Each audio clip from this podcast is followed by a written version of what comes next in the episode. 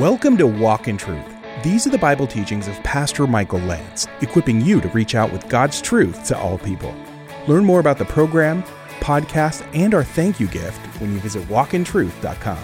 Now, here's Pastor Michael and the conclusion of his last message in 1 Corinthians chapter 13 verses 4 through 7 about true love. I was listening to one of the uh, family programs a gentleman was talking about a pornography addiction that he had for years, and he was a Christian.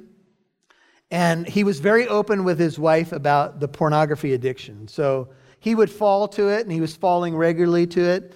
And he would confess it to his wife, and he'd, he'd be tearful and broken, and he'd cry about it. And this went on for years. And he had a mentor, somebody who was discipling him, pouring into his life. And finally, one day, he said to his mentor, I fell again, and, I, uh, and he started blubbering. And his mentor looked at him and said, Do you know why you keep falling to pornography? He said, Yeah, I want to know. Tell me, why do I keep falling to pornography? He goes, Because you love your sin. The man said that he was just wiped out by the comment. And then he started thinking about it and he said, You're right. That's why I keep falling to pornography. Yes, I, he said, yes, you go through this repentance in quotes and you cry and you apologize to your wife and you go through all that. But, but you go through all that for a false reason because you love your sin. That's why you keep going back to it. Stop. And the man was confronted with the reality that he had elevated his sin above everything else. And then he did all the other uh, accoutrements that a Christian would do, like be repentant. And I'm not saying those are wrong things, but he had done it in such a pattern for so many times that those very things became his excuse. And finally, a man called him on the carpet and said, You love your sin. That's your problem. And the man had to truly repent because he had elevated his sin above his God, above his wife. Love finds its satisfaction in the welfare of others. Love does not merely not seek that which does not belong to it, it is prepared to give up for the sake of others even what it's entitled to. It's my right. I should be able to do this. Yes, you should. But does that mean that you have to? Does that mean that you have to demand your right? This is a supposed true story from the time of Oliver Cromwell in England. A young soldier has been tried in military court, sentenced to death. He was to be shot at the ringing of the curfew bell. His fiancee climbed up the bell tower several hours before curfew time, tied herself to the bell's huge clapper. At curfew time, when only muted sounds came out of the bell tower, Cromwell demanded to know why the bell was not ringing. His soldiers went to investigate and found the young woman uh, cut and bleeding from being knocked back and forth against the great bell. They brought her down, and the story goes that Cromwell was so impressed with her willingness to suffer in this way on behalf of someone she loved that he d- dismissed the soldiers, saying, Curfew shall not ring tonight. And Philippians 2 says, Do nothing from selfishness or empty conceit but with humility of mind, let each one of you regard others as more important than yourself. Don't merely look out for your own interests, but also for the interests of others. Have this mind in you, which was also in Christ Jesus. You see, we have these little bumper stickers, and maybe they're from days past. Attitude is everything. Yes, it is. And when I choose to love, I say to God, it's not about me anymore. It's about that other person.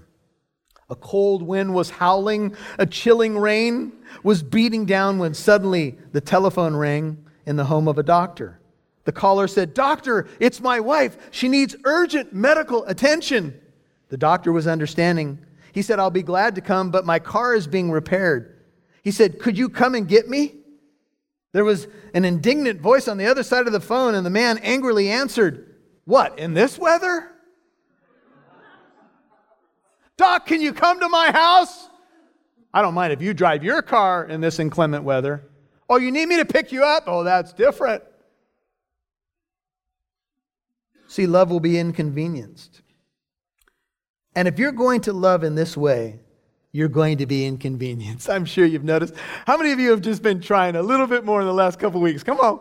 Anybody? None of you are even trying? Okay, Lord, I heard the characteristics of love. Okay, I'm going to be patient. I'm going to be kind. And then that driver in front of you, that person at work, your spouse. And all of a sudden, you're tested because love is patient and kind when situations call for being impatient and unkind. That's when you're going to need it. Love is not easily angered. Keep reading with me. We're going to try to get all the way down to verse 7. It is not provoked. Love, you could translate it this way, is not cantankerous. Love, ESV, is not irritable. Oh. You ever had one of those weeks where just everything irritates you?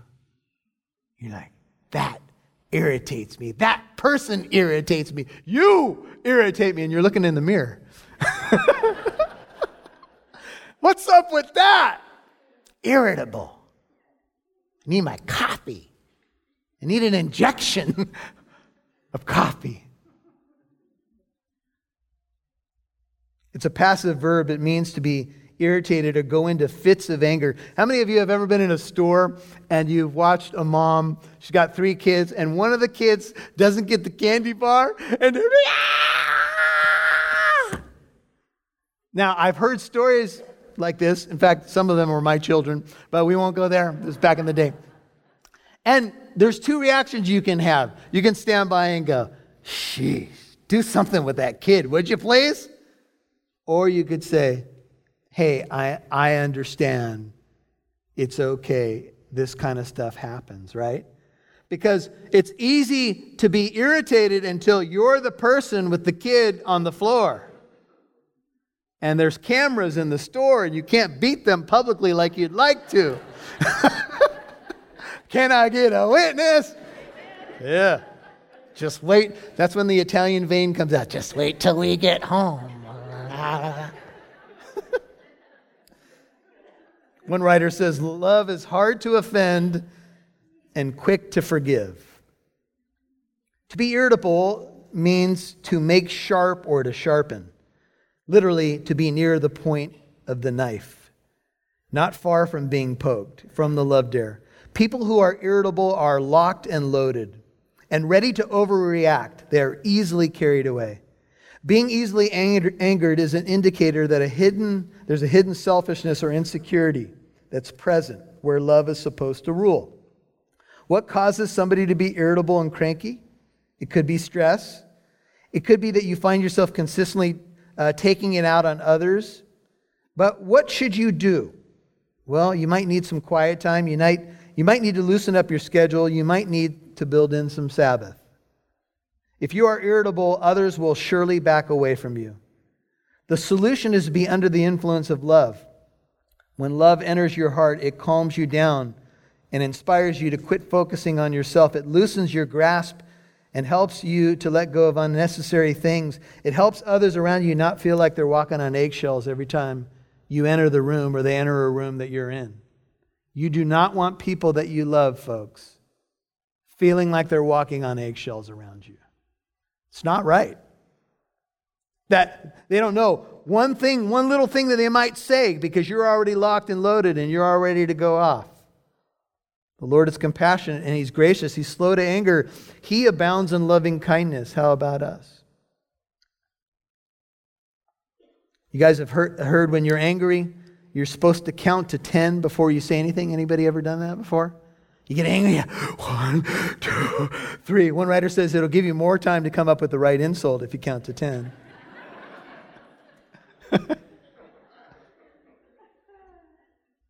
the Greek verb means to stir somebody to anger. Love doesn't walk around with a chip on its shoulder. It's not seething with red hot temper, ready to release, be released when you push the wrong button. Here's John MacArthur. Telling our wives or husbands that we love them is not convincing if we continually get upset and angry at what they do and say. Telling our children that we love them is not convincing if we often yell at them for doing things that irritate us or interfere with our own plans. It does no good to protest. I lose my temper a lot, but it's all over in a few minutes. So, so is a nuclear bomb, says MacArthur. a great deal of damage can be done in a very short time. Temper is always destructive. And even a small temper, small temper bombs can leave much hurt and damage, especially when they explode on a regular basis. Lovelessness is the cause of temper, and love its only cure. Close quote. Self control is a fruit of the Spirit. Outbursts of wrath are a fruit of the flesh. It's not hard to see which one's in control when we act this way. And love, notice, does not take into account, end of five, a wrong suffered. Now we're going to move rather quickly here, but I'm going to spend a little time on this one. Love keeps no record of wrongs, NIV. Literally, love does not reckon the evil. Love, ESV, is not resentful. Now, listen to this. Take into account is a bookkeeping term that means to calculate or reckon, as when figuring an entry in a ledger. The purpose of the entry is to make a permanent record that can be consulted whenever needed. In business, that practice is necessary. But in personal matters, it is not only unnecessary, but it's harmful. Keeping track of things done against us is a sure way to unhappiness, our own and that of those who we keep records. The image of keeping records of wrongs with a view to paying back the injury is the picture. Paul uses the verb in referring to God not counting our sins against us. Love does not take an inventory or keep a tally of wrongs suffered. It doesn't keep bringing them up over and over again. You'll hear more from Pastor Michael in a moment. Life on the go can make it difficult to catch up on your study in the Bible. If you think about it, Walk in Truth with Pastor Michael Lance is here for you, kind of like a daily supplement to help your spiritual growth. You can listen to Walk in Truth whenever you want because it's on podcast too. Subscribe to Walk in Truth on your favorite podcast app. For example, if you have an iPhone, we're on your iPodcast app already on your phone. Walk in Truth is also on iHeartRadio, Spotify, Google Podcast, Stitcher, and many more. So listen on your hike, during your drive, or while you're getting work done at a coffee shop. Basically, listen whenever you want. Subscribe to the Walk in Truth podcast, available on your favorite podcast app. Now, back to Pastor Michael Lance, right here on Walk in Truth. It's not seething with red hot temper, ready to release, be released when you push the wrong button. Here's John MacArthur. Telling our wives or husbands that we love them is not convincing if we continually get upset and angry at what they do and say. Telling our children that we love them is not convincing if we often yell at them for doing things that irritate us or interfere with our own plans. It does no good to protest. I lose my temper a lot, but it's all over in a few minutes. So, so is a nuclear bomb, says MacArthur. a great deal of damage can be done in a very short time. Temper is always destructive. And even a small temper, small temper bombs can leave much hurt and damage, especially when they explode on a regular basis. Lovelessness is the cause of temper, and love its only cure. Close quote. Self control is a fruit of the Spirit. Outbursts of wrath are a fruit of the flesh. It's not hard to see which one's in control when we act this way. And love, notice, does not take into account, end of five, a wrong suffered. Now we're going to move rather quickly here, but I'm going to spend a little time on this one. Love keeps no record of wrongs, NIV. Literally, love does not reckon the evil. Love, ESV, is not resentful. Now, listen to this. Take into account is a bookkeeping term that means to calculate or reckon, as when figuring an entry in a ledger. The purpose of the entry is to make a permanent record that can be consulted whenever needed. In business, that practice is necessary. But in personal matters, it is not only unnecessary, but it's harmful. Keeping track of things done against us is a sure way to unhappiness, our own and that of those who we keep records. The image of keeping records of wrongs with a view to paying back the injury is the picture. Paul uses the verb in referring to God not counting our sins against us. Love does not take an inventory or keep a tally of wrongs suffered. It doesn't keep bringing them up over and over again. One writer describes this as a absolute forgetfulness, as if the marks of a stylus vanished from a wax tablet. In fact, earlier Paul says, as you guys are taking each other to court, why don't you just suffer the wrong instead? Jesus from the cross said, Father, forgive them, for they know not what they do. And sometimes I have to pray, Father, forgive me. I knew exactly what I was doing. I knew exactly what I was doing when I brought that thing up from five years ago. When I reached back into the bag of the old hurts and wounds, I said I had buried it, but I left the handle of the hatchet sticking out of the ground just in case. Right? Yes, I forgive you, but just in case, I'll keep a record. One writer tells of a tribe in Polynesia where it was customary for each man to keep some reminders of his hatred for others. These reminders were suspended from the roofs of their huts to keep alive the memory of the wrongs, real or imagined. Each time you walk by the thing hanging, oh, yeah, that's right. Oh, one day they'll get theirs. Simply put, love forgives. Listen to this, this is important. Forgiveness does not dissolve anyone of blame or clear their record before God. It just clears you of having to worry about how to punish them. When you forgive another person, you're not declaring them innocent. You're just turning them over to God, who can be counted on to deal with them in His way. You're saving yourself the trouble of scripting any more arguments or trying to prevail in the situation. It's about freedom. It's about letting go. Literally, the word forgive means to release it, let it go. It means to extend mercy and grace that you've been given. You forgive as the Lord forgave you. You don't reach into the record. You don't pull it out of the file. You don't call it up on your computer. You say, That's over. It's done. It's buried in the sea of forgetfulness. I'm not going to go there again. And you're going to have to fight the temptation to go there. Yeah, but in 2002, you remember when you took the last cookie? And you denied it, but there was a cookie crumbs on your face. Right? But you said you forgave me of that. I did. Sort of. Right? If you, O Lord, kept a record of my sins, O Lord, who could stand?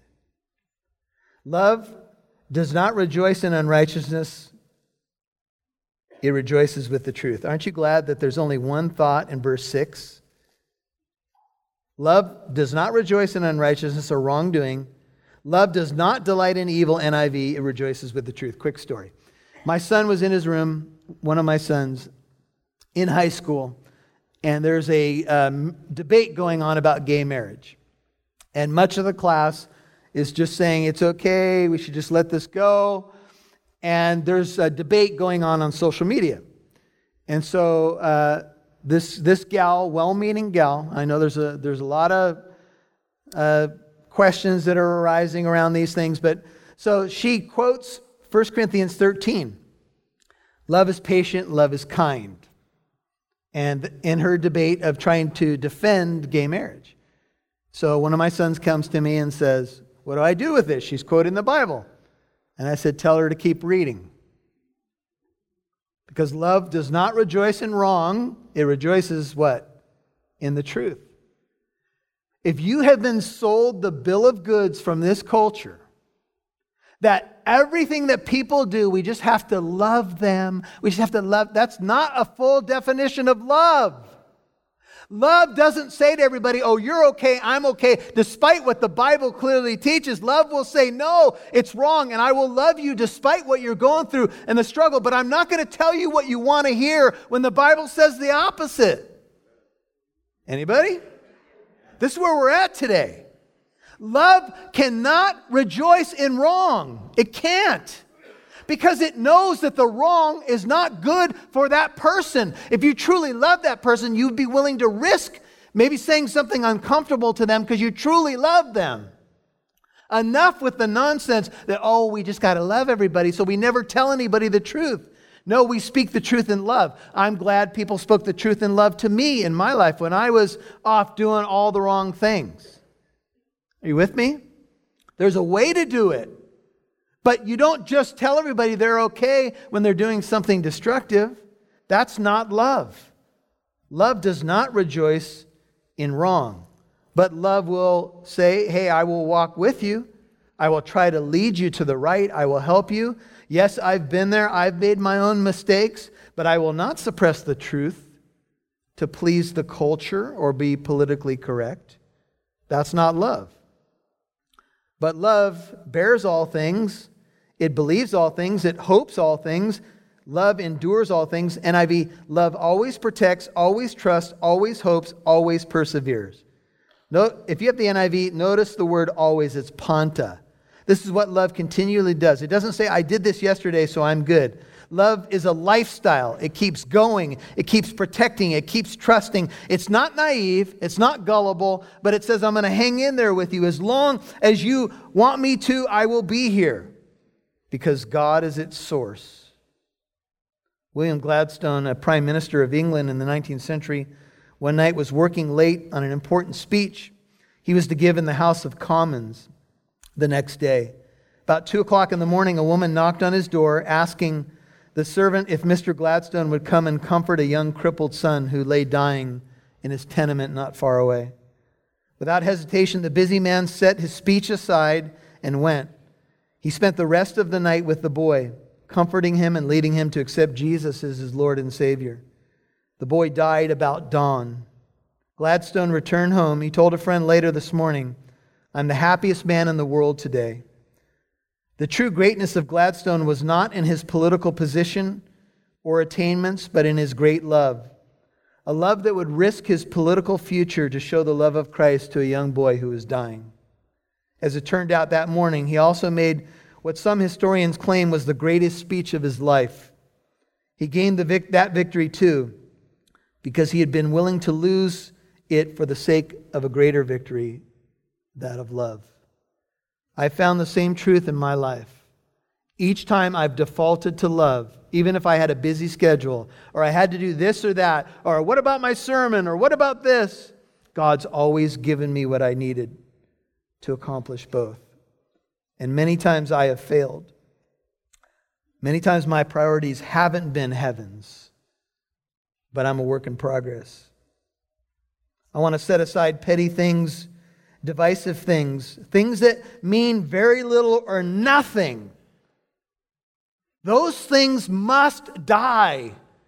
How much time have we wasted on those things? I ask you.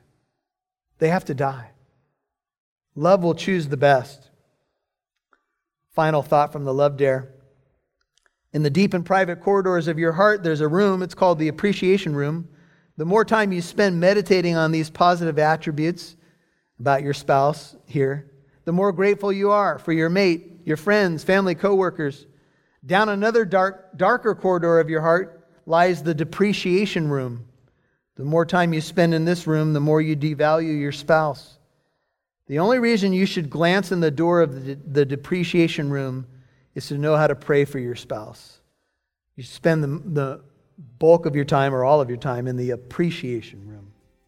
And finally, for this sermon, love never fails. When defined this way, how could it? Love never gives up. Love never fails because God is love and He won't fail. He will continue to be patient with you and kind.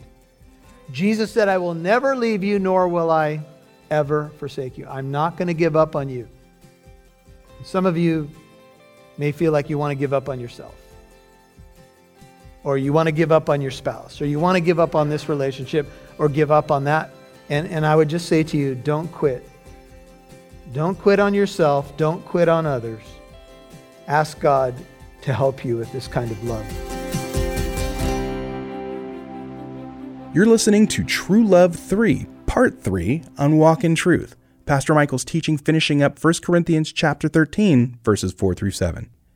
Remember, our goal is to equip you so that you have an answer for your faith in Jesus Christ. Are friends or family or coworkers asking you questions about Christianity? Are they questions that you're having a hard time answering? Well, we'd love to help with those answers. Email your questions to the address answers at walkintruth.com, and Pastor Michael will answer your question using the Word of God. Again, the email is answers at walkintruth.com, or you can write us a letter.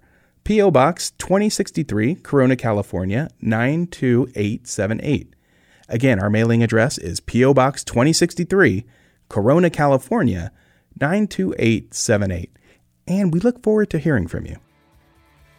Tune in tomorrow for Pastor Michael's teaching in 1 Corinthians chapter 13, 8 through 13, called When the Perfect Comes. I'm Mike Massaro. Thanks for listening to Walk in Truth. Our goal is to equip you to reach out with God's truth to all people.